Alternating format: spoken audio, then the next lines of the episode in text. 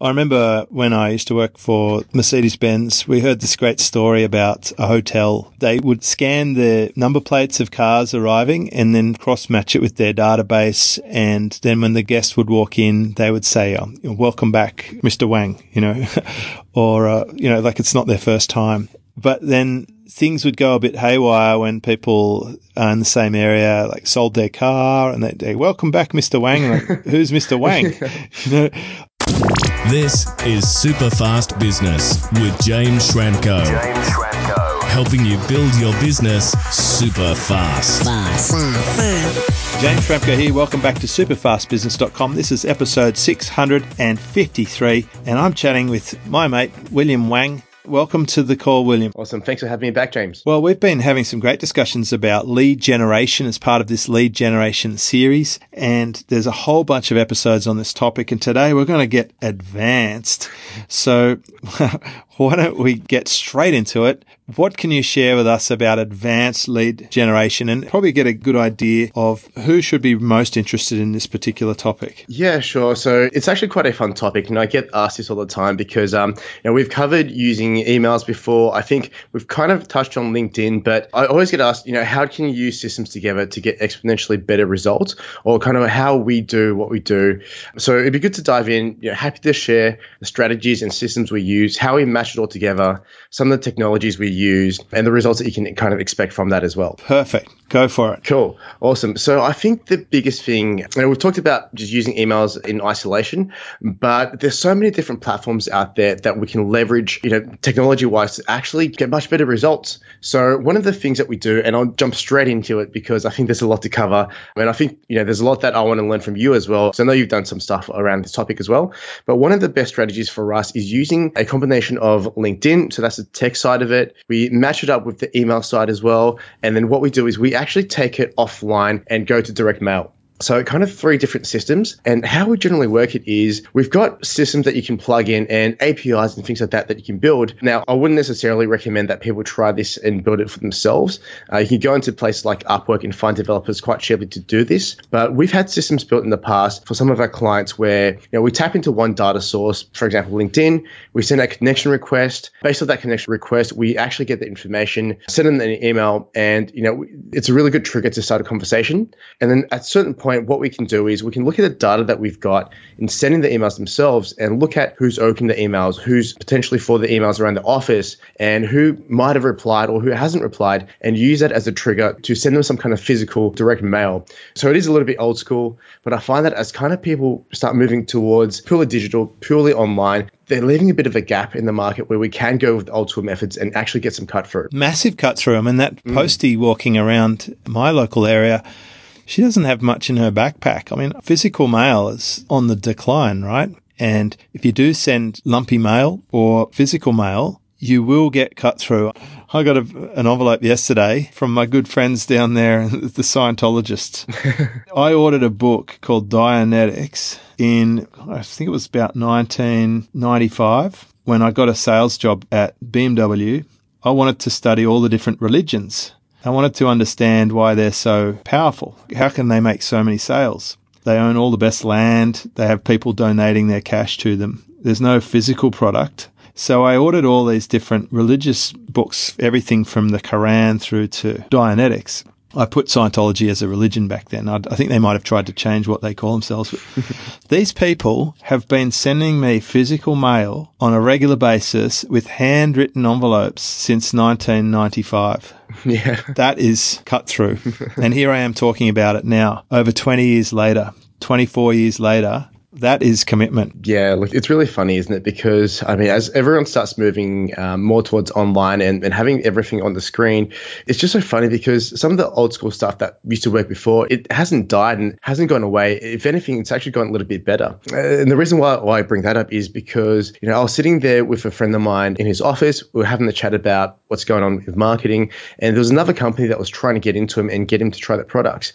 And, you know, he'd flicked me the emails before and they were okay emails connected with him on LinkedIn. But what really got him to actually say yes and pick up the phone and schedule the call was just a really simple, you know, a really small postcard with a really funny picture on the front. I think it was like a like a hippo or something like that laughing, which is completely random. But on the back of it, it said, "Hey, I've tried everything online. I thought maybe it's time to take it offline, and here's the benefit. You know, can we schedule a conversation?" So it's just really funny, you know, what people think might not work or is too old or it's died. But if you can do it well, it's kind of like one of those things where you know people are saying email is dying as well, but if you can execute it well, there's still value in there, and if you do it well, you can still get through, especially as more people leave that space. Yep. Cool. So I think for me, that's one of the top level ones, and it's kind of quite easy to marry up because it's a lot of different systems that kind of feel similar. I mean, using LinkedIn and emails and direct mail, it's quite similar, but there's a whole bunch of more advanced things that I can go into as well.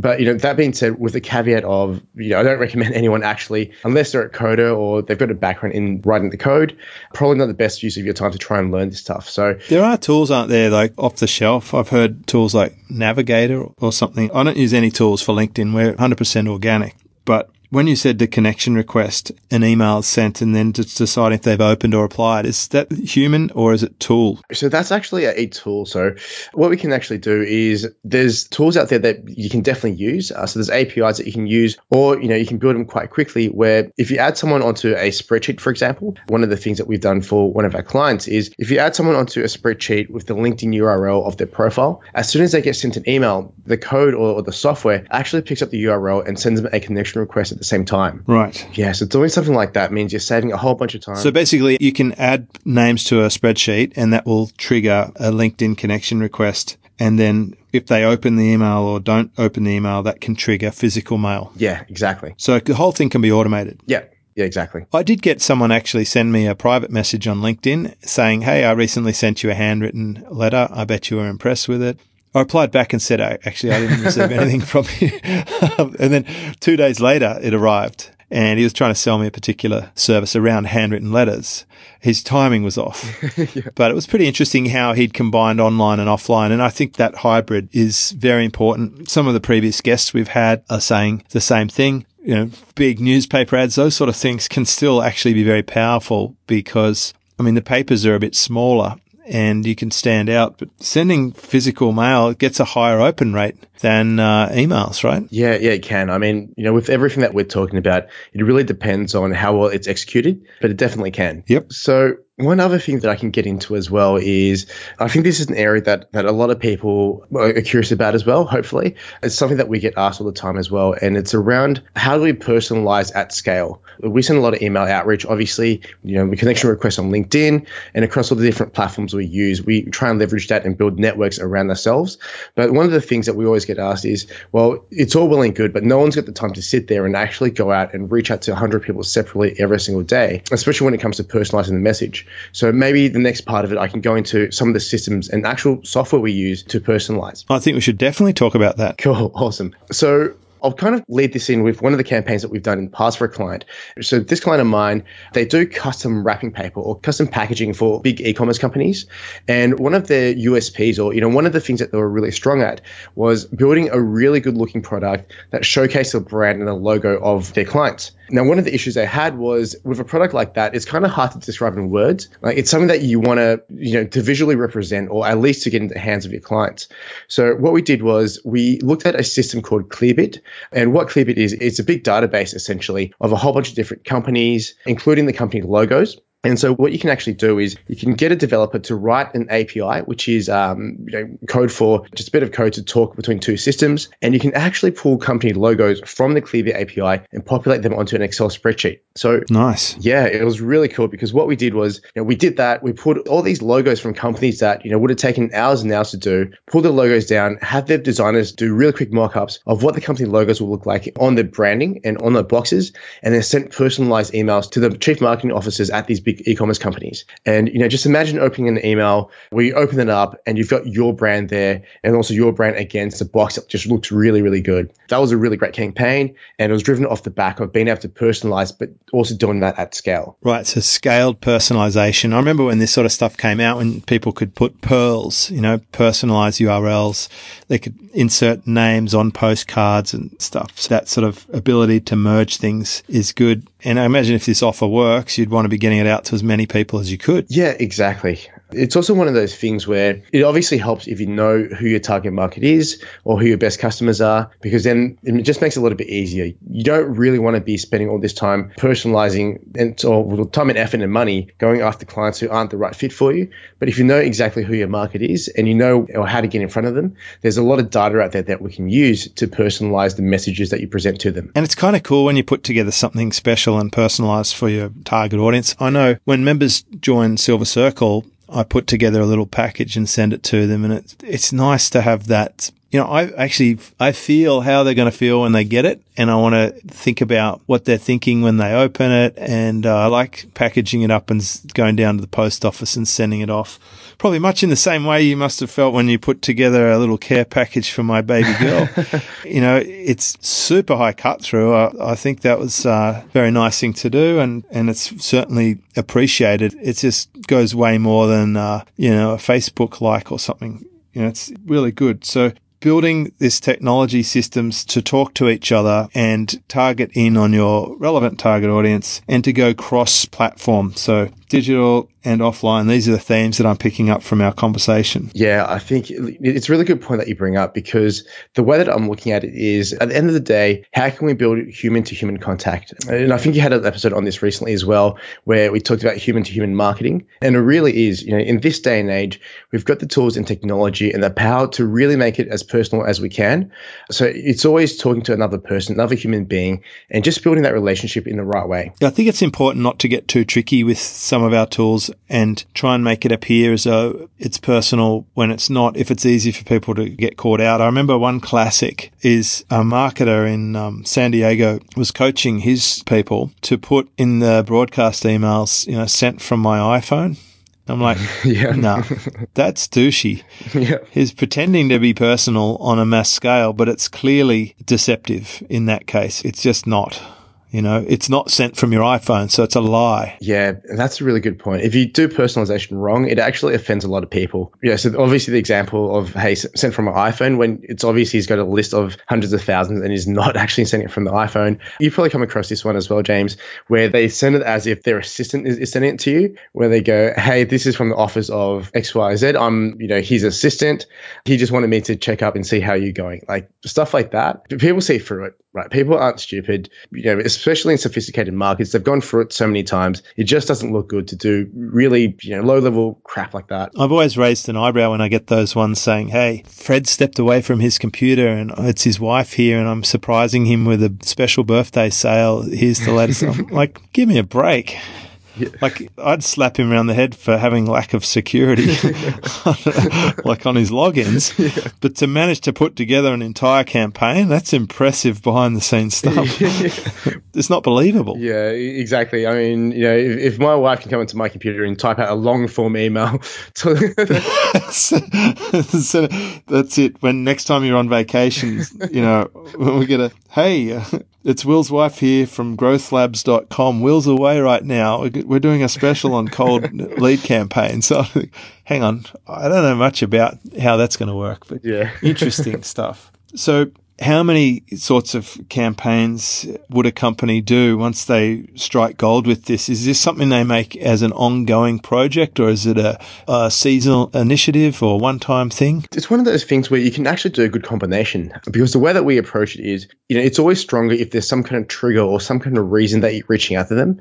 So, for example, with some of our clients, we've got campaigns that can run, you know, just around the clock. It's got, it's got some generic messaging that obviously works with the market, but it's always more powerful when there's a certain trigger or like a specific event that's given them the reason to think about what you do or the products or services that you sell. For example, one of the things that we're looking at at the moment is creating personalization and triggers for one of our clients based off events that their potential market is going after. So things like that, you can work seasonally and when they do work, it works really well, but you always want to have something that works long term and kind of a little bit more evergreen as well, rather than bouncing from season to season. And is it sometimes a case of just getting too complicated? Yeah, it, it is. If you let the tech get in the way of you being human, or if you try and be deceptive or use them the wrong way, it's always good to step back and say, look, what am I actually trying to do? You know, how will people feel if they're actually reading this message? Because, you know, I'm guilty of it as well. I've been really carried away in you know, looking at what we can do but you know, sometimes it's good to ask if it's something that you should do. I remember when I used to work for Mercedes Benz, we heard this great story about a hotel. They would scan the number plates of cars arriving and then cross match it with their database. And then when the guest would walk in, they would say, oh, welcome back, Mr. Wang, you know,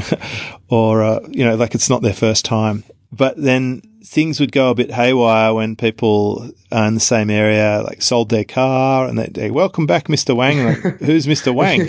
You know? Then there was this um, concierge who kept getting it right. And he's like first time here sir you know or welcome back. And he always nailed it. And they said how do you do this without all the tech? And he said well I asked the um, footman. Know, he basically he rubs his right ear if it's a first time customer and his left ear if it's a repeat customer. So just a good old fashioned simple system. That's why in some of my campaigns, they're just incredibly simple emails that elicit a response. It could be something as simple as, Hey, Will, I'm wondering why you didn't join Superfast Business Membership question mark, you know, mm. hit reply, let me know. So simple. And I find out everything I need to know to be able to help someone to make a good decision, you know, whether it's right for them or not. So I guess that's the um, caveat with technology. Make sure that we're keeping it simple. And I think it's a big risk that someone trying to do this themselves is going to go down a lot of rabbit holes with APIs and softwares and automation. And I've seen this so many times before, given that I used to run an SEO business. People can overcook the automation and complexity and get it wrong and burn a lot of time and energy and then get banned from platforms or mm. bad reputation. That's why I would recommend getting help from a service like yours, growthlabz.com with a Z, right, Will? Yeah, with a Z. So if you want help with this, if you couldn't be bothered to find out what the tools are and you don't want to try and figure out how to code an API, but you do like the idea of joining up LinkedIn with physical mail and targeting on the exact right customers, then have a chat to Will at growthlabz.com, who's my repeat guest on this series. We've been having some wonderful little discussions. There's a whole bunch of episodes in the series, and I just want to say thanks again for sharing the gold on advanced lead generation, Will. Awesome. Hey, thanks so much again for having me on, James. And um, I think the people listening as well, you know, if they've got anything, questions or any other topics that they'd like to go into, yeah, it'll be great to hear from them as well. Where can they contact you? Best way would be info at growthlabswithaz.com. Thanks, Will. Thanks, James. Discover how to build your business super fast. Check out superfastbusiness.com.